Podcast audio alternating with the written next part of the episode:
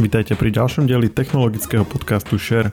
Podcast pripravujú spoločne internetové magazíny Žive.sk a Herná zona.sk. V našom podcaste sa dozviete o všetkom aktuálnom a zaujímavom zo sveta technológií a hier. Spoločnosť Apple predstavila v útorok večer viacero noviniek. Podľa očakávaní sme sa dozvedeli, ako vyzerá tretia generácia iPhone SE a uvideli sme nový iPad Air. Apple ďalej prekvapil úplne novým typom stolného počítača. Volá sa Mac Studio, poháňa ho nový doposiaľ najvýkonnejší procesor M1 Ultra a pripojiť k nemu možno nový monitor Studio Display. V dnešnej časti podcastu Share nám o novinkách kalifornskej firmy porozpráva Lukáš Koškár. Ja som Maroš Žovčin. Pred malou chvíľou sa skončila prezentácia nových produktov spoločnosti Apple. Podcast bude publikovaný v stredu, ale my to teda nahrávame hneď po prezentácii a postupne si prejdeme jednotlivé novinky a teda bolo toho dosť. Je tu so mnou Lukáš Koškár. Lukáš, ahoj. Ahoj Maroš. No skúsme to poňať tak, aby sme tu neboli dve hodiny. Najskôr zelený iPhone, iPhone Pro, 13 Tie sú akurát zelené, myslím, že k tomu netreba čo dodať. Áno, sú zelené, ale trošku sa líšia v tom otieni, ale inak to nie je nič, také extra. Od 18. marca sa majú začať predávať, ale myslím si, že to nie je až také podstatné. iPhone SE, tretej generácie. Čo naň hovoríš? iPhone SE spadá do tej kategórie takých kompaktnejších a hlavne cenovo dostupnejších iPhoneov. V podstate je to už jeden z posledných telefónov vo všeobecnosti, ktoré pri kompaktných rozmeroch ponúkajú maximálny výkon, respektíve tie technológie tých vlajkových lodí.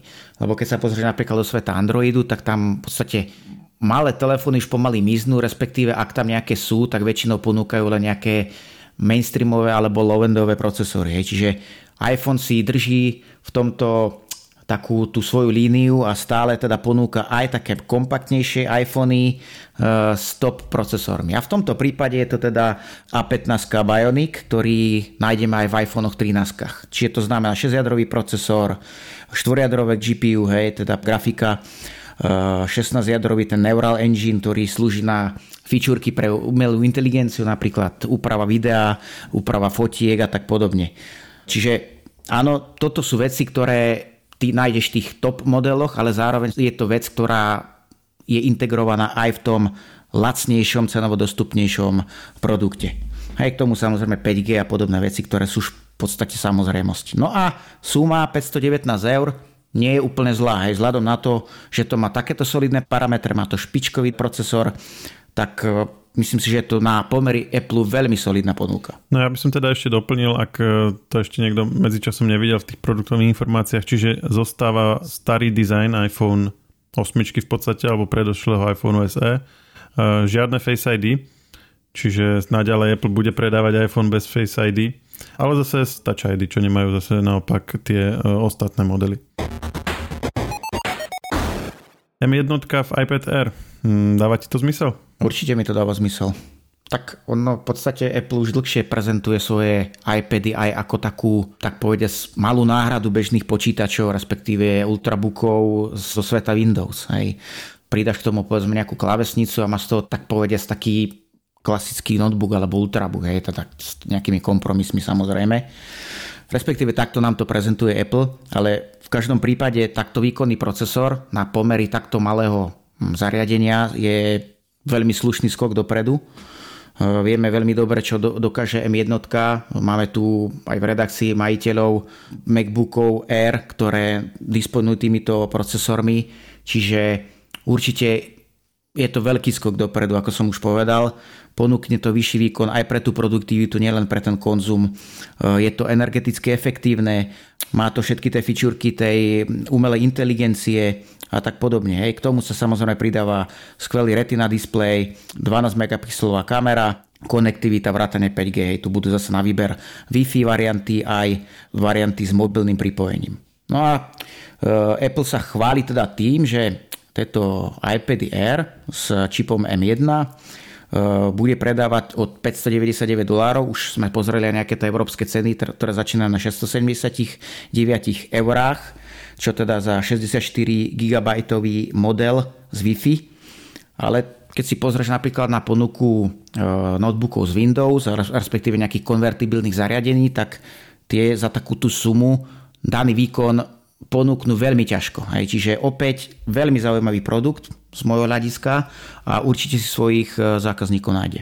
Veľmi zaujímavý a moja taká najlogickejšia otázka, že, že dáva potom ešte vôbec zmysel e, iPad Pro, pretože taktiež má M1. E, výkonovo sa vlastne už tento kvázi, že dostupnejší iPad s tým profesionálnejším iPadom teraz zladili.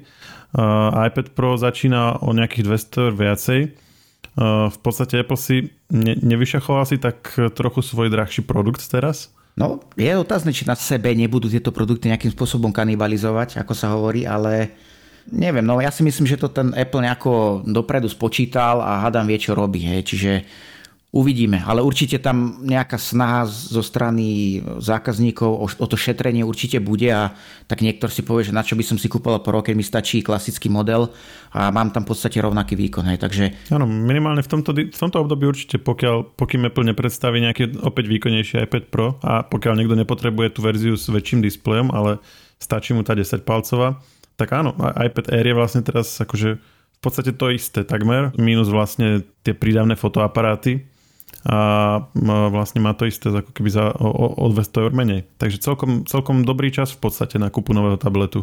Áno, akurát má to aj ten nový iPad Air, teda vylepšený o to M1 má o niečo menší displej ako Pročko, pokiaľ sa nemýlim. Áno, áno, ale obidva sú 10 celá niečo palcov, takže ako ten rozdiel je maličký. Hovorili sme teraz o produkte s M1, ale Apple má popri tom procesory M1 Pro a M1 Max, výkonnejšie verzie svojho mobilného alebo teda nielen mobilného, ale svojho vlastne vlastného procesoru s vlastným dizajnom. A teraz vlastne táto rodina troch procesorov sa rozšírila o štvrtý prírastok M1 Ultra. Apple vraví, že sú to vlastne dva spojené M1 Max dokopy. Skús to nejak možno vysvetliť, že čo to vlastne je a čo to, čo to vlastne Apple ukázal. Je to naozaj taký nejaký revolučný systém vytvárania procesorov? No, nejde o revolúciu, skôr by som povedal, že je to taká evolúcia už súčasných e, technológií, ktoré sú zabehnuté už nejaký ten rok. V podstate taká prvá firma, ktorá prišla s takýmito lepenými procesormi, že teda sa skladali, jeden procesor sa skladal z takých menších čipletov tzv. prišlo AMD, so svojimi procesormi pre desktop, neskôr servery. Ale Apple to chytil a trošku to ešte vylepšil. Hej. To prepojenie je teraz na takej nižšej úrovni, respektíve aby ma bolo chápané nie, že technologické nižšej úrovni, že by to bolo horšie. Naopak je to lepšie. Len išiel skôr na tú kosť, úplne na plný základ toho čipu a v rámci toho jednotlivého jedného čipu vytvoril, respektíve pridal k nemu takú malú časť, hej, ktorá slúži na to, aby k tomuto čipu mohol pripojiť ďalší čip rovnaký. Hej. Výhoda takéhoto riešenia spočíva v tom, že e, na rozdiel od tých riešení, ktoré sú aktuálne k dispozícii na trhu, tak e, mali by tam byť nižšie latencie. E, to znamená, že tie čipy spolu komunikujú o mnoho rýchlejšie. Je to v podstate už na úrovni ako keby to bol jeden čip. Ono sa to aj tomu systému tvári ako jeden čip. Hej. Je to síce zložené z dvoch čipov, ako keby si dal na doštičku Lega dva čipy vedľa seba, dve doštičky, ale tie doštičky spolu komunikujú na takej úrovni, takej rýchlosti, ako by to bola jedna doštička.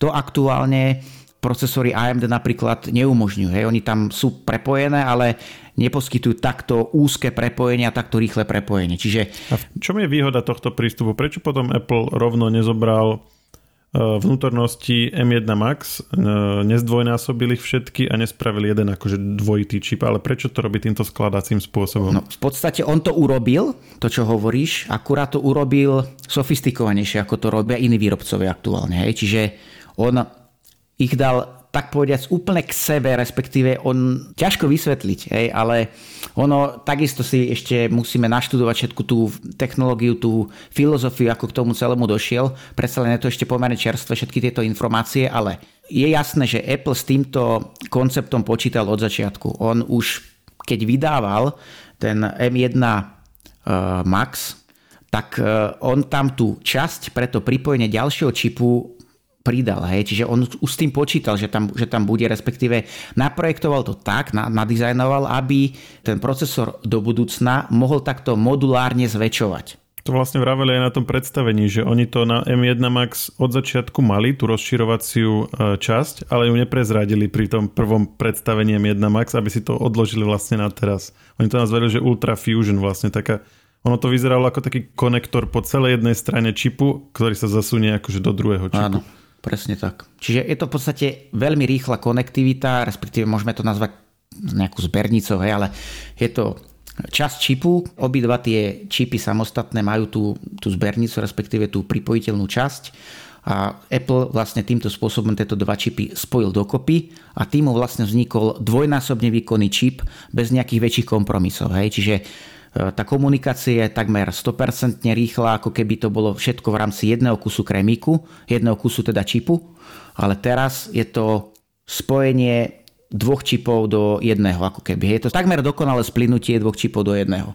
Poďme na hodnoty, ktoré tieto čipy dosahujú. Povedzme si nejaké údaje o nich, že teda jeden čip tým pádom vlastne, síce sú dva, ale teda berieme ho ako jeden, tak e, čo z toho Apple vykúzlil? No keďže pôvodný M1 Max e, disponuje desiatimi jadrami, 8 výkonnými a dvomi úspornými, tak tu máme presný dvojnásobok. Čiže máš 20 jadier, z toho 16 výkonných a 4 úsporné jadra. Eh, ďalej tu máš 64 jadrové grafické jadro, hej, teda 64 jadrová grafická časť.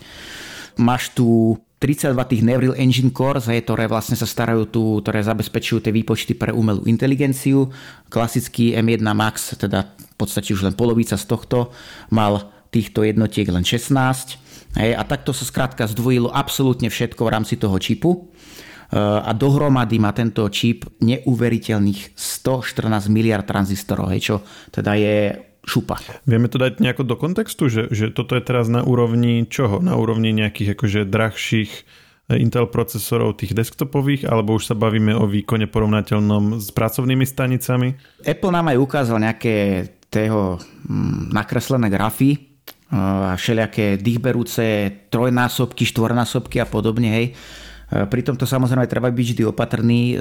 Tieto testy boli samozrejme vykonávané na optimalizovanom softveri. Hej. Výhoda skrátka čipov, teda hardvéru a softvéru v prípade Apple je ten, že ich vie dokonale prepojiť. To znamená, tá kompatibilita medzi hardvérom a softvérom je E, špičková. Hej. To sa skrátka nedá porovnať s produktami na báze Windowsu. Hej. Tam máš niekoľko dodávateľov čipov, niekoľko dodávateľov počítačov, základných dosiek a tak podobne, grafík.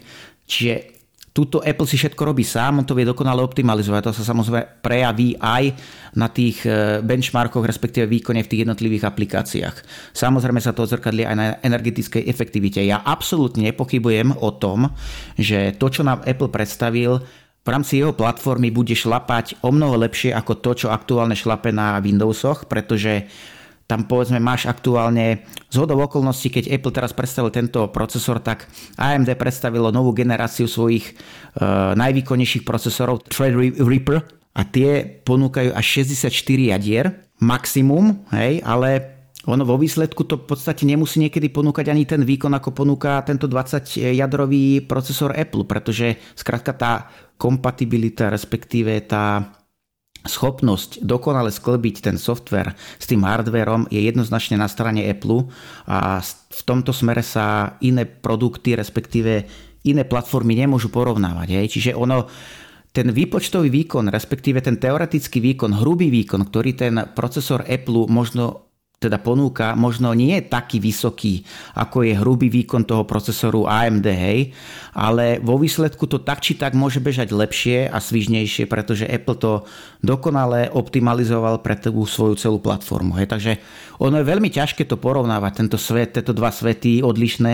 Jasné, ale vieme, vieme porovnávať využitie a to sa hovorilo aj pri uvedení M1, že v podstate Apple predstavil procesor pre počítače, pre notebooky a v podstate desktopy na takú bežnú prácu, ale naďalej ešte nemá ako keby uh, hráča, ktorý by uh, vytlačil také tie využitia, ako keď sa využívajú pracovné stanice alebo rôzne profesionálne uh, vlastne počítačové zostavy na, na takú tú akože veľmi výpočtovo náročnú prácu. A tak moja otázka je, že či teraz už akože nás to nástroj má, že či teraz vlastne už Apple nebude potrebovať Intel ani pri tých najvýkonnejších počítačoch. No, Apple na konci svojho keynote spomenul to, že jeho prechod zo, zo sveta Intelu, respektíve od čipov Intelu k vlastným čipom je už takmer u konca. Hej?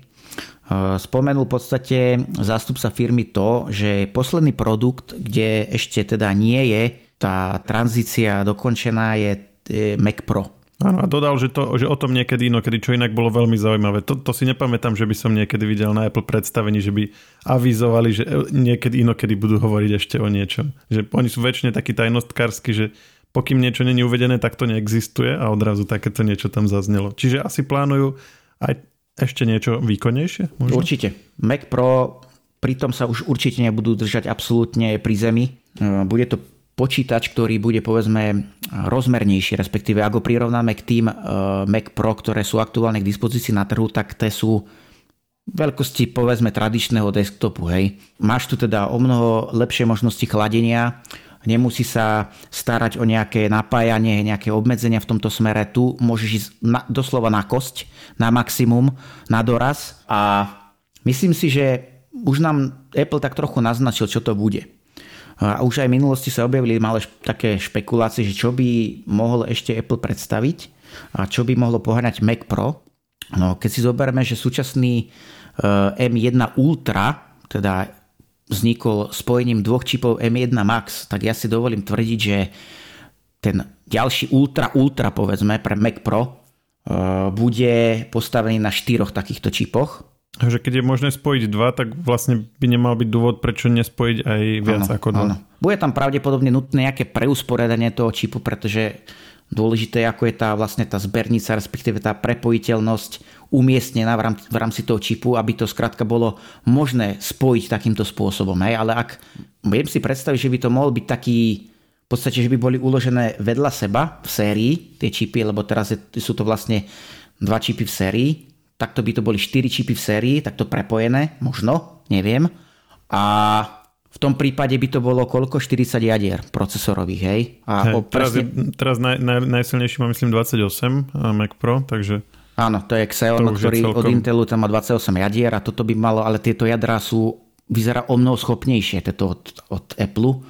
Takže 40 jadrový procesor, tak to už bude si myslím, že veľmi, veľmi zaujímavé. Na tom už by sa dalo niečo urobiť. Na tom by sa už niečo dalo urobiť určite a o 40 jadrach sa hovorilo už aj v zákulisí dlhšiu dobu, hej. takže ja si myslím, že toto je presne to, čo príde, ale možno sa mýlim, hej, ale ja si myslím, že to tak bude a ak to bude ešte viac, tak to už, to už si nevieme predstaviť. Ale 40 jadier, ARM jadier, hej, teda architektúra ARM, to v podstate neponúka nikto pre bežných spotrebiteľov v podstate a No môžeme sa len domnívať, čo to dokáže. Touto krátkou váhou nad budúcnosťou Mac Pro sme to aj celkom dobre premostili, lebo Apple po tom, čo ukázal M1 Ultra, tak ukázal vlastne aj zariadenie, v ktorom bude využité a nie je to teda ani Mac Pro, ani iMac, ani Mac Mini, ale ja som si to pozeral, naposledy Apple predstavoval nový typ desktopu v 2005, to bol Mac Mini, ktorý doplnil Mac Pro a iMac a čiže po 17 rokoch vlastne prichádza nová kategória desktopu od Apple.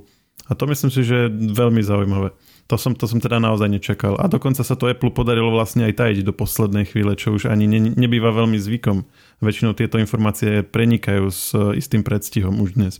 Ono, nejaké špekulácie sa objavili už pred nejakým mesiacom na túto tému. Objavili sa špekulácie, že Apple chystá v podstate nejaký Mac Mini Pro, tak toho bol nazývaný, a hovorilo sa o tom, že bude pravdepodobne ponúkať procesor M1 Max alebo M1 Pro, aj, alebo obidva budú teda rôzne konfigurácie, ale v tomto prípade to Apple urobil trochu inak. E, vytvoril teda nový, povedzme, ja by som to nezval ani tak, že nový produkt, ale nové meno, novú značku Mac Studio a do tohto Mac Studia máš na výber teda integrovať len M1 Max alebo teda nový M1 Ultra, hej, podľa toho teda čo potrebuješ, čo chceš, aký chceš výkon, tak podľa toho si vybereš daný procesor, ktorý tam vyslovene chceš. O toho sa samozrejme odvíja aj cena. No a tie schopnosti toho počítača tým pádom sú niekde zase úplne inde, hej.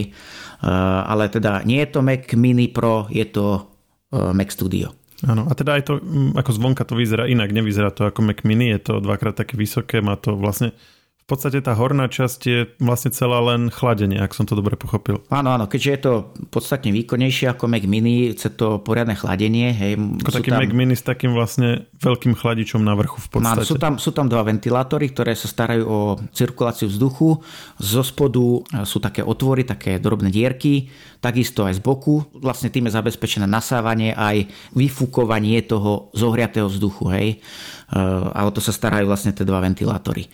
Plus samozrejme je tam silný pasív hliníkový, zároveň aj to samotné telo je hliníkové, to znamená, že to teplo sa pekne roznesie, hej, rozloží v rámci toho celého šasy a Apple zároveň aj povedal, že v podstate celý ten Mac Studio je zložený z jedného kusu ako keby celé to šasy, teda ten kryt je zložený z jedného kusu hliníka. Hej. Takže týmto tiež zabezpečil ten rovnomerný prenos toho tepla, lebo hliník je výborný e, tepelný vodič. A tým, že je z jednoho kusu ako lepšie vodí to teplo, hej, že nie sú tam tie prepojenia, Áno, nemáš, to nemáš, nemáš tam žiadne prerušenia, tým pádom je to mm-hmm. pekne to rozklada, respektíve pekne to vodí to teplo a potom sa do priestoru pekne uvoľňuje. Myslíš, že to znamená koniec 27-palcového iMacu? On Apple vlastne na tých grafoch, kde ukazoval výkony, aj častokrát porovnával výkon tohto Mac Studio v porovnaní s 27-palcovým iMacom. Hovorilo sa, že dnes by mohol vlastne ukázať ten väčší iMac, ale namiesto neho ukázal toto.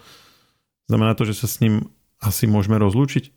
Otázne je, že či niekto ešte bude mať záujem o to, aby mal all-in-one systém. Hej, to znamená, že aby mal skrátka len monitor a v tom monitore mal všetko potrebné. Lebo aktuálne to, čo Apple predstavil, teda Mac Studio v kombinácii o, so Studio Display, teda novým monitorom samostatným, to má stále v podstate nejakú krabičku vedľa displejov, hej, respektíve nejakého monitoru. Ak ale bude chcieť niekto fakt tento výkon, ale bude to chcieť mať v kompaktnom celistvom jednom balení, teda v all-in-one systéme, teda čo by malo teda len tvar, teda podobu jedného monitora, tak e, je možné, že Apple niečo takéto v budúcnosti predstaví. Otázne samozrejme je, aké to bude hrubé, mohutné, ako to bude chladiť a tak podobne. Čiže sú tam nejaké výzvy, ktoré Apple bude musieť vyriešiť, aby takýto produkt ponúkol. Ale je možné, že sa v budúcnosti objaví, pretože niekto, skrátka, teda respektíve Apple bol vždy firmou, ktorá si potrpela na image, vkus, design, e, taký minimalizmus, a toto je stále také ťažkopádne riešenie. Hej. Ono to síce ponúka pekný dizajn, je to pekne uhladené, celistvé, pekné, peknúčké, ale stále je to skrátka nejaká krabica, hej, vedľa toho monitoru a keď skrátka sú tu nejakí perfekcionisti, ktorí chcú mať niečo fakt veľmi čisté, krásne, jemné, čo takí sú ľudia, tak uh, Apple im pravdepodobne bude musieť ponúknuť aj takúto alternatívu. Či a kedy to uvidíme, ale je možné, že to bude až s novou generáciou procesorov M2, hej, kedy prídu M2 klasický, M2 Pro, M2 Max, M2 Ultra. Tieto budú možno energeticky úspornejšie, efektívnejšie a bude si môcť Apple dovoliť skrátka vtesnať ten procesor a ten jeho výkon do kompaktnejších tvarov jedného all-in-one počítača, ktorý bude mať všetko v jednom. No a zostaneme ešte teda pri Mac Studio. E, čo o ňom vieme, pokiaľ ide o konektivitu, nejaké bližšie údaje a teda aj cenu? No, čo sa týka konektivity, tak máme tu v podstate všetko, čo bežný počítač by mal ponúkať. Sú tu 4 USB-C zozadu, vrátane teda podpory Thunderbolt, Ethernet portuje dokonca. A, nem, a nemusí byť ani v adaptéri ako na iMacu M1, lebo sa tam zmestil. No vidíš, presne.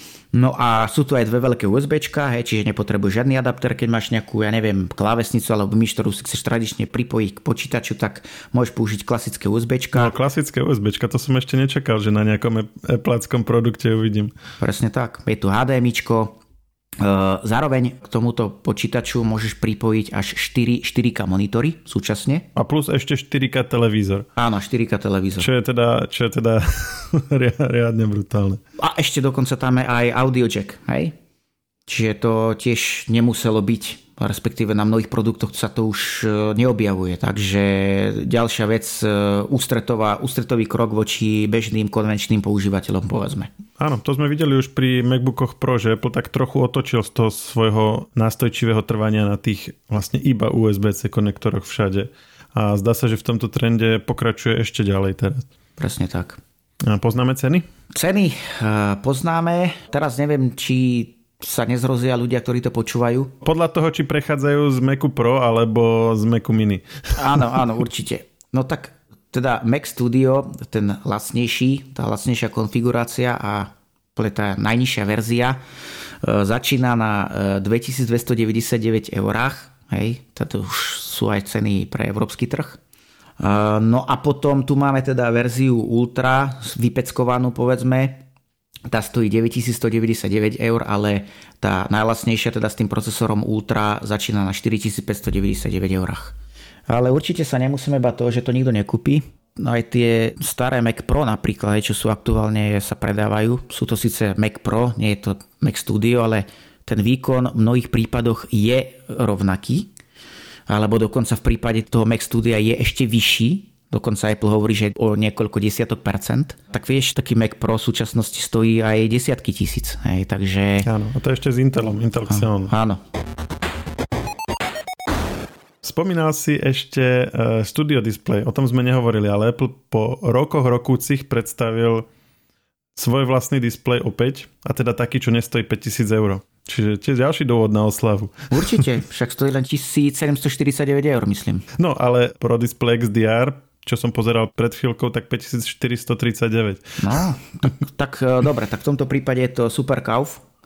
Tak si ho poďme teda rozobrať. Má to 27 palcov, ako, ak kupuješ len Apple display, aby ti na tom stole nešpatilo niečo, ten tvoj OLED setup, tak eh, si ušetril v podstate dve tretiny teraz.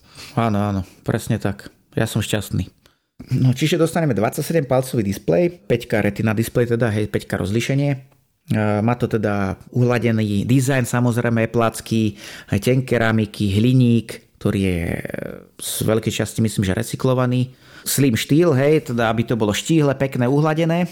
No a potom tam máš možnosť 30 stupňového ohybu, ale môžu si dokúpiť aj taký vylepšený klb, ktorý ti umožní ešte takú vyššiu variabilitu toho ohybu, alebo potom je tam ešte aj možnosť vesa takého toho adaptéru, hej.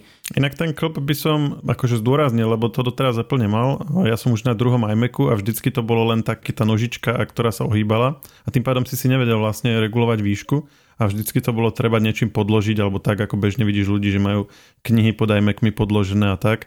A toto je akože fajn vec, lebo zase ako VESA adapter si mohol mať vždy, ale tak e, kúpiš si pekný uhladený uh, displej alebo prípadne celý počítač a máš potom taký proste industriálne vesa rameno za tým, tak to nevyzerá úplne naj, najelegantnejšie. Ale presne s týmto klobikom to je nová vec, to doteraz Apple nemal a mne sa to veľmi páči. Áno, určite je to výborná vec, pretože ono nie je len dôležité to, aký máš sklon toho displeja, ale určite aj to, ako je vysoký. A ako si sám povedal, nie je dobré, teda nie je dobré, no nevyzerá to jednak dobre, a jednak je to nepraktické, že si podkladáš, ja neviem, nejaké poličky alebo knihy pod ten displej, aby si to dokázal zvýšiť. Hej. Ideálne je pre človeka, teda najzdravšie je, keď je ten monitor na úrovni očí, hej, keď sedíš. A v tomto prípade už nebudeš mať taký problém si to nastaviť bez toho, aby si niečo pod ten displej musel podkladať, takže super vec.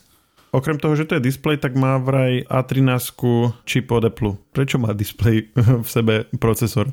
No, no, má to v sebe procesor. Ten procesor tam má na to, aby jednak dokázal ti ponúknu rôzne vylepšenia toho obrazu, čo by ti inak bežný čip, ktorý je v displeji neponúkol. Jednak máš tam v rámci toho monitoru e, trojicu mikrofónov, e, máš tam e, kvalitnú kameru, hej, a vlastne hlavne kvôli tým rôznym mikrofónom, respektíve ešte aj máš tam myslím, že 6 reproduktorov, 4 basové, 2 pre stredy a výšky. No a Skrátka, aby to všetko pekne fungovalo, aby to ponúkalo čo najlepší možný zážitok, tak je tam čip, ktorý sa stará o to, aby si tento zážitok z toho monitoru dostal. Hej, to znamená, že je tam čip, ktorý má nejaké fičúrky pre umelú inteligenciu, má tam e, teda vylepšenia obrazu, zvuku a tak podobne. A najmä kvôli tomu je tam tento čip, aby to teda malo potrebný výkon na všetky tie výpočty, ktoré sú tam v tom pozadí vlastne vykonávané. To, všetko to, čo ty nevidíš, je u teba premietané, respektíve je potom ďalej reprodukované niekomu inému, ktorý je na druhej strane. A teda je to A13, čiže e, čip z iPhone 11, takže tie už zrejme Apple sa niekde povalujú pod stolmi a tak, tak aspoň pre ne našiel využite. Presne tak. Aj tie staršie čipy využívali staršie výrobné technológie.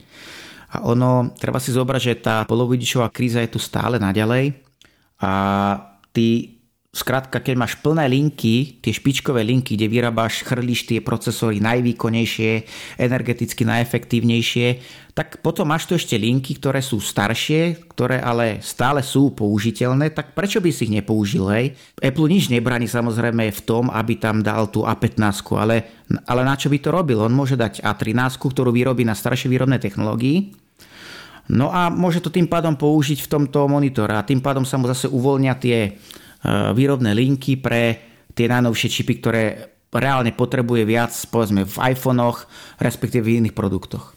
Takže je to také šikovné riešenie a tomuto sa prikláňajú čoraz, čoraz viac výrobcov, skrátka sa prikláňa k tomu, že čo najviac diverzifikovať tú výrobu a takto vlastne tie čipy rozložiť medzi tie jednotlivé technológie.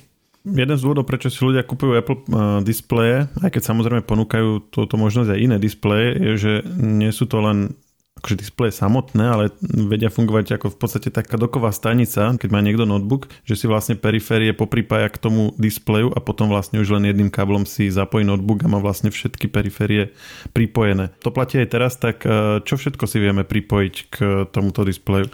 Tak má to 3 USB, jeden k tomu ešte je Thunderbolt, čiže dokopy to má ako keby 4 USB a jeden z toho podporuje Thunderbolt, zároveň podporuje aj samotné napájanie, dokáže týmto pretlačiť 96 W. A ešte tam v podstate zaznelo to, že k MacBooku Pro napríklad môžeš pripojiť 3 tieto monitory, hej? čiže 3 5 Retina display môžeš takto vedľa seba pripojiť. A oba nové produkty Mac Studio a aj Studio Display by sa mali dať predobjednať na vybraných trhoch už teraz v piatok a dostupné budú 18. marca. Dostupnosť u nás teda ešte nepoznáme, ale môžeme teda predpokladať, že to nebude ako po minulé roky nemalo by sa to veľmi líšiť od týchto dátumov.